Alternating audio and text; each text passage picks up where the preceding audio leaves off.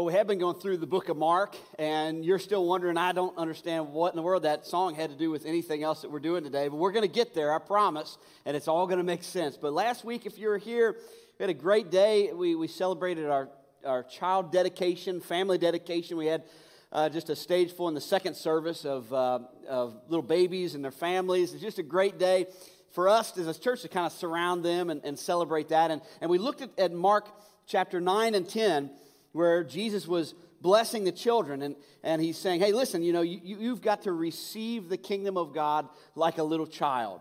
You're kind of having that childlike faith. And this is why I love doing a, a series like this, is because what follows next, as soon as Jesus had said that, the very next thing that happened is we're, we're going through the book of Mark, there's an interaction with a, a man that we would say was a pretty blessed kid.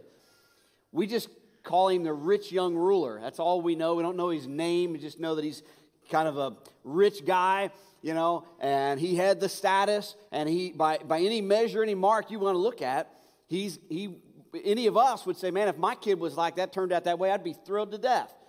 You know, to be to be successful and, and doing well and doing all the right things and and, uh, and and also he's kind of a church kid too and he's a lot like you and me in, in one way and, and Phil kind of touched on that, and John kind of touched on it a little bit. Uh, because today, what we're going to talk about with this guy and, and what we're going to see in our own lives is, is, I really believe that there is there's something in all of us that can really become a huge barrier to us taking the next steps in our faith and following Jesus. You know, we can all we can all start out a little bit and, and kind of, okay, I'll kind of dip my toe in and, and yeah, sure, sign me up. I, I want to follow Jesus. But there comes a moment where I, there's just something inside us that can hold us back. For this guy, it's pretty obvious what, what his issue is. For us, it could be something else, you know. Uh, I ain't rich, but I dang sure want to be. You know, I, am not the rich young ruler, and, uh, but, but we've all got something. When was the last time, though, that somebody asked you to do something and you thought, this is just unreasonable. They're asking too much.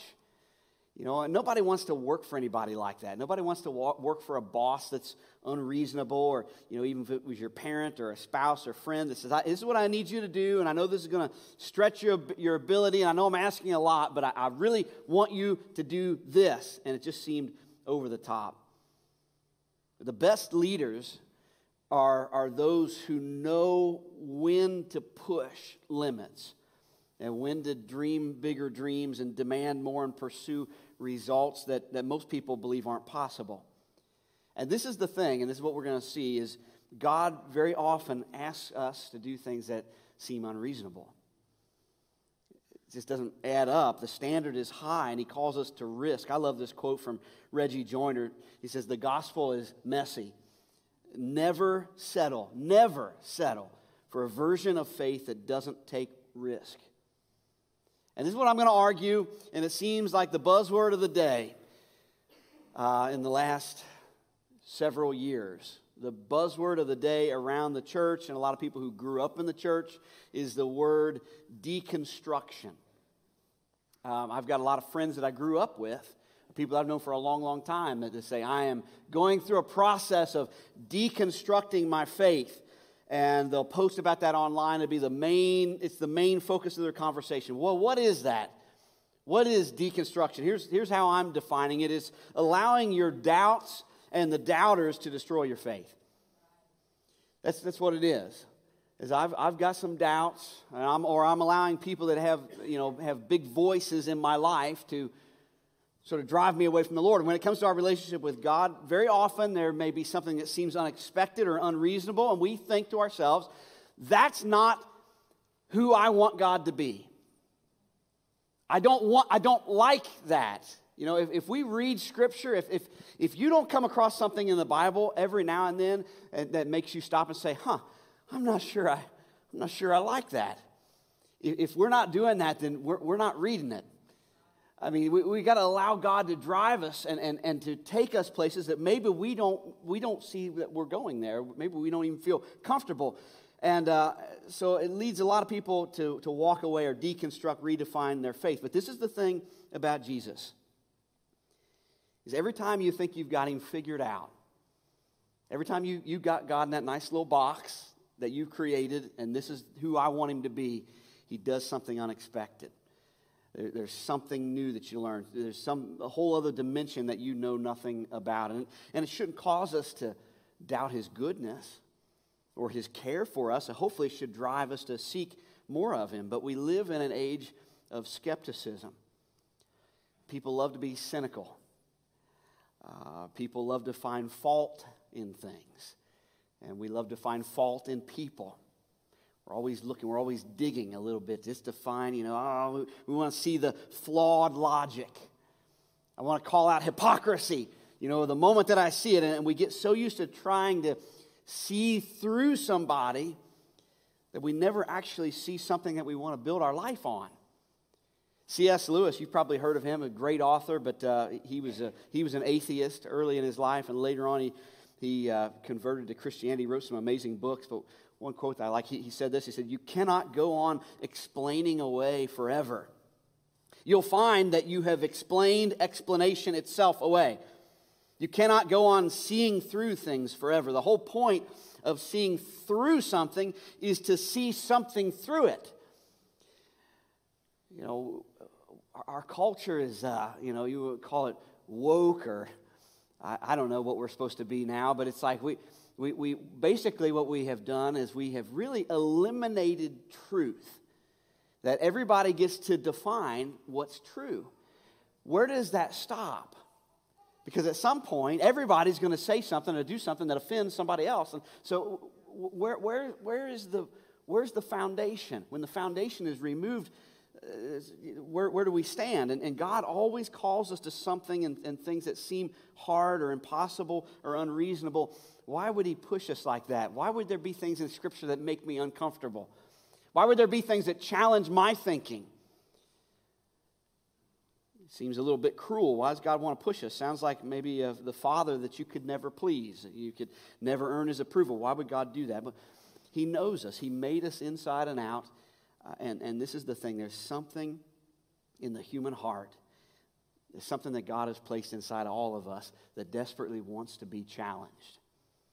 We want to be stretched. Now, you, maybe if you've been burnt out or you're tired or you say, you know, I grew up in a bad church, I, I just, or I'm feeling beat up by the world, I don't, I don't want to be challenged right now. But, but, but really, I think it's part of the fingerprints of God on us that we, we, wanna, we want a goal. We want something to pursue. And Jesus, over and over again, calls people to go beyond the normal. So in Mark chapter 10, right after Jesus had blessed the children, it says in verse 17, as he started out on his way to Jerusalem, a man came running up to him, knelt down, and he asked, Good teacher, what must I do to inherit eternal life? And Jesus asked, Why do you call me good? You know, what, what's motivating you right now? Why, why, do you call me that? Only God is truly good. But to answer your question, says, okay, you, you want to know how to inherit eternal life? Well, here, here's, here's an answer for you. You know the commandments. You must not murder. You must not commit adultery. He's going through the Ten Commandments. You must not steal. You must not give false testimony. You must not cheat anyone. Honor your father and mother. You know all those things, right? And, and he said, Well, teacher, I've obeyed all these commandments since I was young. He's the blessed kid. He's, he's the, the, the kid that, man, he was up on the stage at church and we had the prayer and he kept it all and he did, he did good. I've done all this stuff. He says, I've been there, I've done that. Now what? What is the next step for me? Tell me what, what to do now. I don't want to be content where I am. I want to experience a little bit more of your presence. And I don't know what was really truly motivating this guy. He's rich, he's young, and he's got status. So maybe he just wants you know, as much as he can possibly have. You know, what can I have spiritually that will make me superior? I, don't know what was driving him, but, but maybe he's, he's wanting to take some steps. He says, Tell me something new. I've kept all these commandments, which I find hard to believe, but let's say that he did. He's, Tell me something new. Some of us, we've been around the church for so long, we find ourselves going through the motions. And maybe you kind of relate to that a little bit. You say, you know, I've been doing the same thing for a while now. I go to the same Sunday school class with the same people, and I go to the you know uh, same service, and I, I read the same devotionals, and I watch listen to the same music, and I do the same. And, and it's just like, yeah, I'm, my my spiritual growth is kind of just kind of just just in this rut. Maybe you say, oh, yeah, I'd like to something new. I want something a little bit different. I want to feel something a little bit different. So Jesus is going to push this guy. And this is a great message for us because a lot of us are like him, and we've been around. We, we haven't worked out some of those spiritual muscles in a while. And, and uh, this rich guy, as I was preparing this message, one thing that occurred to me this week every sermon I think that I've ever heard on this passage focuses on one thing. And I've preached several messages on this passage, and I've focused on this one thing too. And that is that this guy's rich, and we as Americans, compared to the rest of the world, we're rich. So, you know, we're kind of just like this guy, and it, all, it becomes all about our money. And, and that's fair, that is fair. But I, I thought about another side of this. This guy was rich in his context. You know, I, I ain't rich. not compared to some of my neighbors, not, not compared to the, the people living in the million dollar homes. I mean, if we're, we're going to compare to, you know, third world country, yeah, we're, we're wealthy on a worldwide scale. But in, in my context, and in, in many, I'd say probably most of us in this room, in our context, we say, yeah, I'm not feeling very rich when I'm struggling to pay rent. You know, I'm not feeling very rich when I, you know, gas is up, you know, over $4 a gallon and I'm trying to decide do I fill up the tank or do I go buy groceries this week? What do I do? You know? So I, was thinking about that. This guy was wealthy, well known, and successful in his community. But Jesus sees something in him that was in the way. All of us have something that's in the way. It, maybe it's not money. Maybe it's not. Maybe it's pride. Or maybe it's just that I've got this overwhelming desire to just, I'm, I'm really worried about my reputation and how people view me and how they see me. And so I'm always trying to manipulate that. Uh, or, or uh, you know, it's, about the, the, the job that I have or that I want or that I'm do, desperate to keep. It's, it's the way that I treat people. Whatever it is, there's something, there's something in us that drives us that it may not be the abundance of stuff, but there's always something. And Jesus says that he looked at this guy looked at this man in verse 21 and he felt genuine love for him. And I really like that. That's one of those things I've got underlined in my Bible. He felt genuine love for him. And he said, Well, there's still one thing that you haven't done.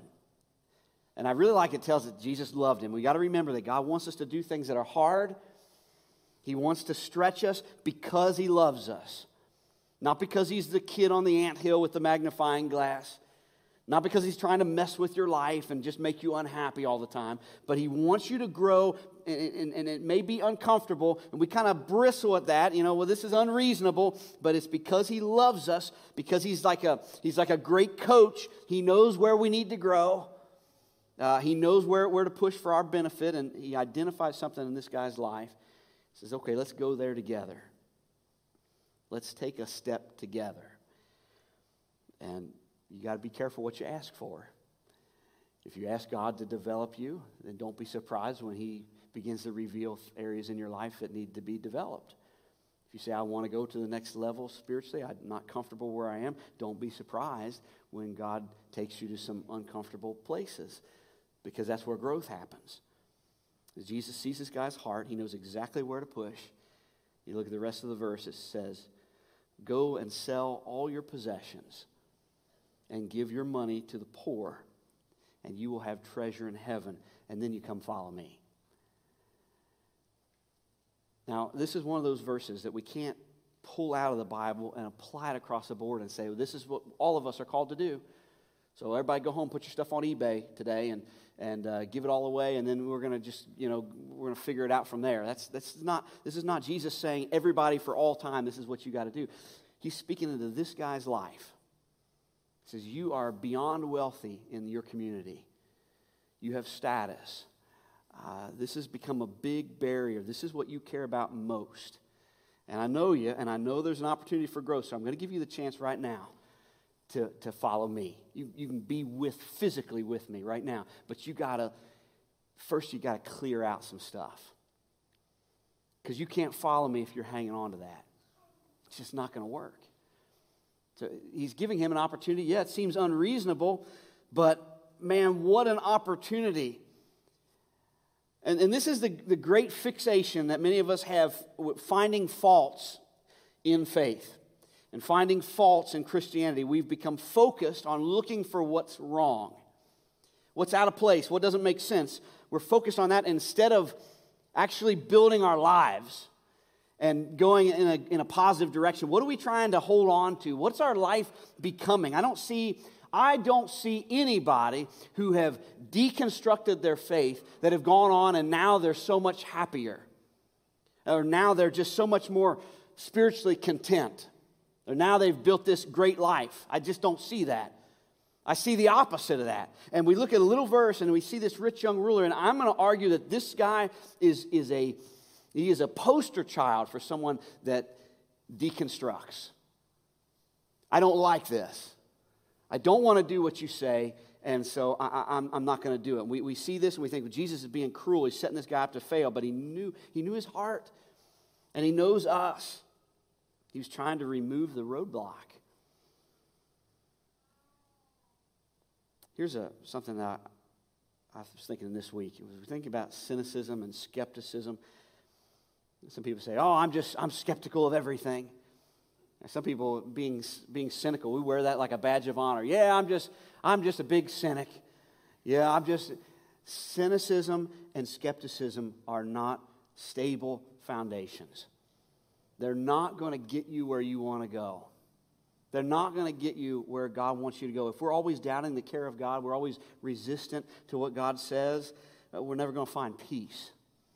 We're never going to be happy, ever we start doubting the validity of God's word, and we start questioning what God has said. And sometimes I'll have people ask me and say, "Well, you know, do you really believe that? You know, this, you know, just pick your pick your hot button topic, any of them. You know, whether it's uh, God's definition of marriage, or God's definition of gender, or God's definition of life, the sanctity of life, uh, you know, whatever. Any hot button thing that's out there. People say, "Do you really believe what the Bible says, or don't you think don't you think it could have meant this, or don't you maybe maybe that doesn't apply to us today?" And, and I always say, "Man, I am always going to land on the side of what God's word says. It's not my opinion. It's just it's not my opinion.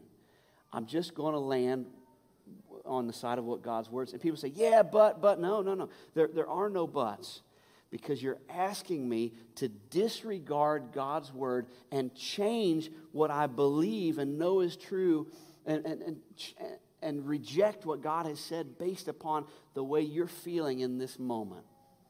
And I can't do that. Well, thank you. and Jesus asked this guy to do something hard that was way out of his comfort zone. He's challenging the status quo. And, and a lot of us are just like him. On the outside, we look great. We've, we've done the right thing. We've got success. We, we know how to hold ourselves, but it's just, a, it's just a facade that's covering up the cracks in our life. We got a, I've got a friend here at church that, uh, bought a house several years ago, and uh, before all the housing market stuff went nuts. But they, uh, they were looking at this house. House looked great. Made it, put an offer in, bought the house, moved in, and within just a couple of weeks, they started noticing cracks everywhere, all over the walls. And what they discovered quickly was that the foundation was no good, but that the seller had taken drywall mud, putty, and had covered all the cracks and painted it so to disguise it so that it you know wouldn't be seen. A lot of us are doing that. A lot of us are doing that same thing. We cover over the cracks in our hearts. We, we cover over the, the cracks of the way we feel like we're failures or we, we're not measuring up, the cracks of performance. You, you do not have to perform for God. And that's the, that's the struggle with the story of the rich young ruler is it, it feels like, okay, I've got to do something. I've got to do all these things before God will love me. You notice what it said. Jesus looked at him and he had genuine love for him. And then he asked him to do something. But his love wasn't based upon whether or not he did what he asked him to do. We don't have to keep doing and doing. Uh, Jesus has already died on the cross for us, he's already purchased our, our salvation. We don't have to perform for God, we just have to follow. And the truth is, for many of us, the things that we, we think we have to have to be happy and to be content, they're just covering the cracks. And we often we don't know what our idol is till we face the prospect of losing it. And some of us say, well, I don't have any idols. You know, there's nothing in my life like that. But and, and I would say maybe, maybe not, but perhaps you do. Because your, your, your idol is safe and secure. As long as it's not being threatened or challenged, and oh, yeah, I don't have any idols in my life. I don't have anything that's taken the place of God in my life because nobody's pushing on it. But, the, but as soon as there's the prospect of losing it, then all of a sudden everything changes. And this is the situation for this guy. He comes to Jesus. He says, I don't have any sin. I don't have any idolatry that's motivating my sin. And Jesus said, Well, then give me your stuff. Or rather, give your stuff away to the poor. Let's, let's get that out of the way. Jesus is calling that guy to engage. I want you to take this step. You're going to get rid of things that are holding you back and you walk my trail. Come with me. Follow me. Follow me where I'm going. He makes the same plea to us today. Jesus is still calling us. He's saying, Come follow me. This is how that guy responds. Verse 22, it says, At this, the man's face fell, and he went away sad because he had many possessions. That was his issue. What's yours? What is the thing that if God called you right now and said, Listen, there's something, there's something in your life that's in the way? That, that it, would, it would be difficult. It would be difficult to follow. And, and for some of us, it just is, maybe is the Word of God itself. We say, I, I'm reading Scripture and there's just things I don't particularly like. I want God to be more like this. And Jesus would say to you, I am who I am. You, you've got to take me as I am. I mean, that, that, He is who He is. And, uh, in the Sermon on the Mount, you know, this is the thing Jesus always does whenever he's teaching. You notice he always turns up the heat a little bit. And in the Sermon on the Mount, his most famous sermon, he said, You've heard it said this, but I tell you this. He said, you, have heard it said, uh, you know, and, and people deconstructing today, they, they always deconstruct in a way that makes life easier for them. But Jesus does the opposite of that. Jesus always says, Well, you've heard this, but I say, and he amps it up where we're, we're always looking for ways to, to tone it down. He said, Hey, uh, you know, uh, you've heard it said you shouldn't commit adultery, but I tell you that if you've looked at a woman with lust in your heart, you, you've committed adultery in your heart. It's just next level. He says, You know, you, have heard it said, uh, you know, eye for an eye, right? Tooth for a tooth. You know, if somebody hits you, they hit you, you hit them, right? They get one, you get one. But he said, I, I tell you, turn the other cheek. He says, you know, if somebody wants to walk with you one or wants you to walk with them one mile, go with them two miles. Let's go, let's go, let's crank it up. He's always amping it up to the next level. But the problem is, and, and this is we really drill down on what's what's really what's really in here. I, I believe the problem with us today is as believers, we are way more into our ideology than we are into our theology. You know, our ideology. Ideology is a system of ideas. This is what I think. What, what do I think about this? What do I think about that? You know, and, and I talk to people that will change their entire, their entire, uh, you know, spiritual beliefs based upon a podcast. You know, oh, I, I read this book and it just wrecked me. Uh, you know, I, I, listened to something that somebody said and it just totally changed everything. I'm like, you, what? you, you, you've pulled away from the foundation of God's truth based on a podcast? Because we're into our ideology. We're into what do I think about this? And what does somebody say about this more than we are theology? What is theology? Theology, theos, it's, it's Greek word for God. It's the study of God. That's what it means. What does God say about this? What is, what is God has the final word? What did he say? We're way more into our political ideology, way more into our racial ideology and our justice ideology and our abortion ideology or whatever ideology you want to come up all across the spectrum. What do I think? What do I think? What do I think? Instead of our theology, allowing God's word to inform our minds and to lead our hearts. Jesus has this encounter with this guy, and the guy turns and walks away because he says, I can't, I can't do it. I just can't do it.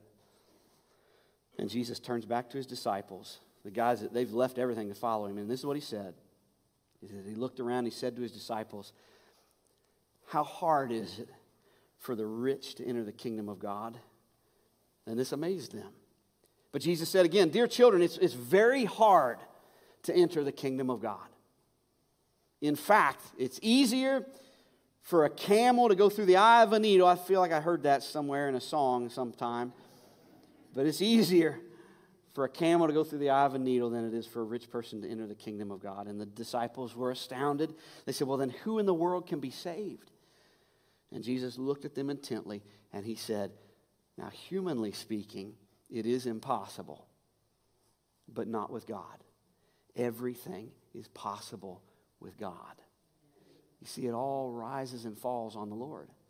This is, this is what separates our faith from every other belief system the world over throughout history is we, we are the only people who say that it doesn't matter what you've done it's what jesus did that the work is done on our behalf we just follow him we just, it's not, that's why it's not my opinion, it's not my thought, it's not my, well, I think you ought to do this. It's about what does God say? And I'm going to be faithful to that. I'm going to try my best to be faithful to God's word. And I'm so glad that this verse is in there where it says, you know, everything's possible with God. That means that change is possible, that God can do more in our lives than we think. And this is the heart of this message. And what I really want to communicate to you today is we're wrapping up and thinking about, you know, thinking about, okay, where we go from here. I believe that Jesus is asking you a question today. That's will you engage? Will you take a step? I don't know what it is.